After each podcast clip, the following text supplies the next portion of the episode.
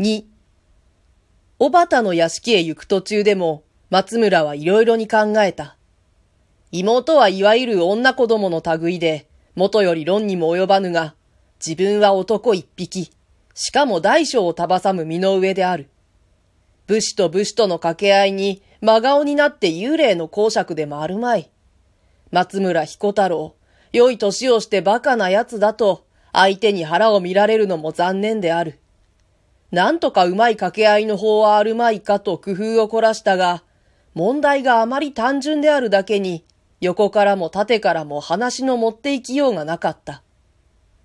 西江戸川端の屋敷には、主人の小畑伊織が居合わせて、すぐに座敷に通された。時効の挨拶などを終わっても、松村は自分の用向きを言い出す機会を捉えるのに苦しんだ。どうで笑われると覚悟をしてきたものの、さて相手の顔を見ると、どうも幽霊の話は言い出しにくかった。そのうちに、小畑の方から口を切った。おみちは今日、お屋敷へ伺いませんでしたか？参りました。とは言ったが、松村はやはり後の句が告げなかった。ではお話申したか知らんが、女子供は馬鹿なもので、何かこの頃幽霊が出るとか申して、ははははは。おばたは笑っていた。松村も仕方がないので一緒に笑った。しかし笑ってばかりいては済まない場合であるので、彼はこれをしように思い切っておふみの一件を話した。話してしまってから彼は汗を拭いた。こうなるとおばたも笑えなくなった。彼は困ったような顔をしかめてしばらく黙っていた。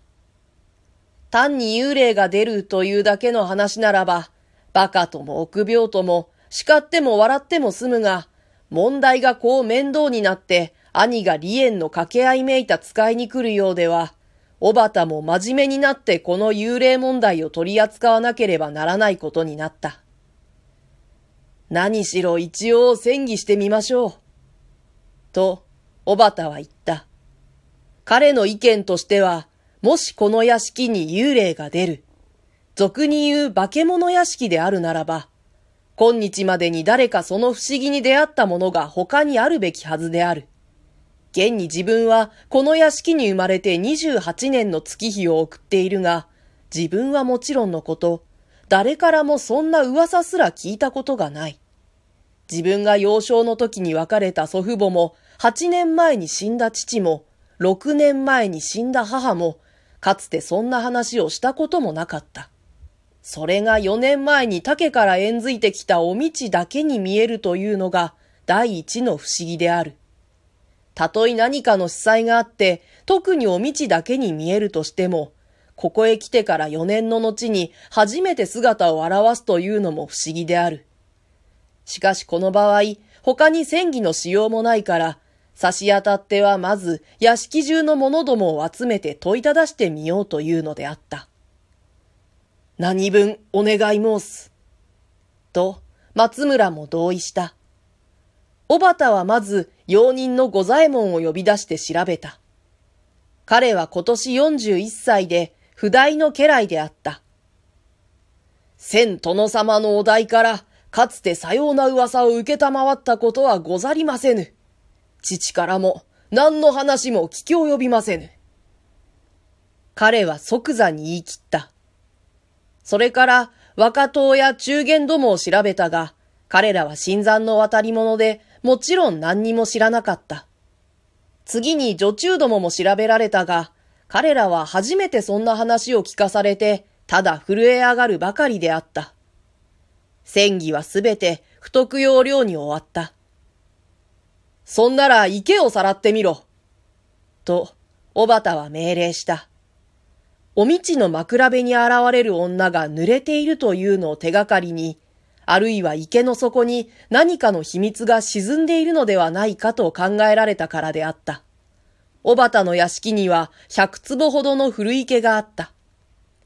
あくる日は大勢の人足を集めて、その古池の貝掘りを始めた。小畑も松村も立ち会って監視していたが、船や鯉の他には何の獲物もなかった。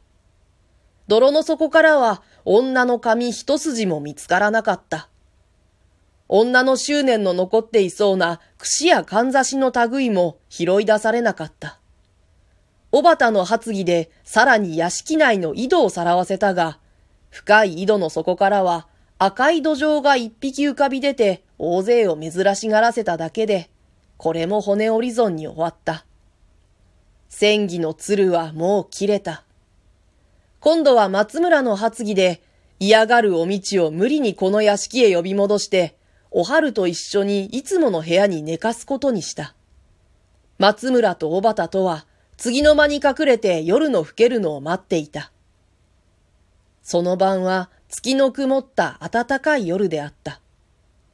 神経の興奮しきっているお道はとても安らかに眠られそうもなかったが、何にも知らない幼い娘はやがてすやすやと寝ついたかと思うと、たちまち針で目玉でも疲れたように、けたたましい悲鳴を上げた。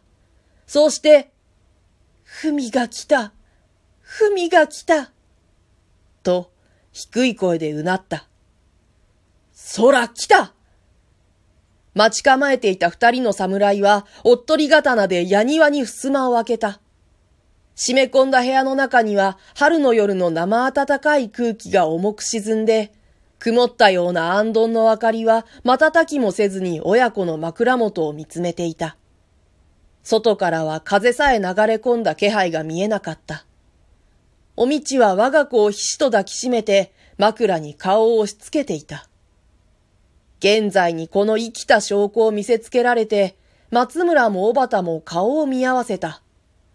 それにしても自分たちの目にも見えない侵入者の名を幼いお春がどうして知っているのであろう。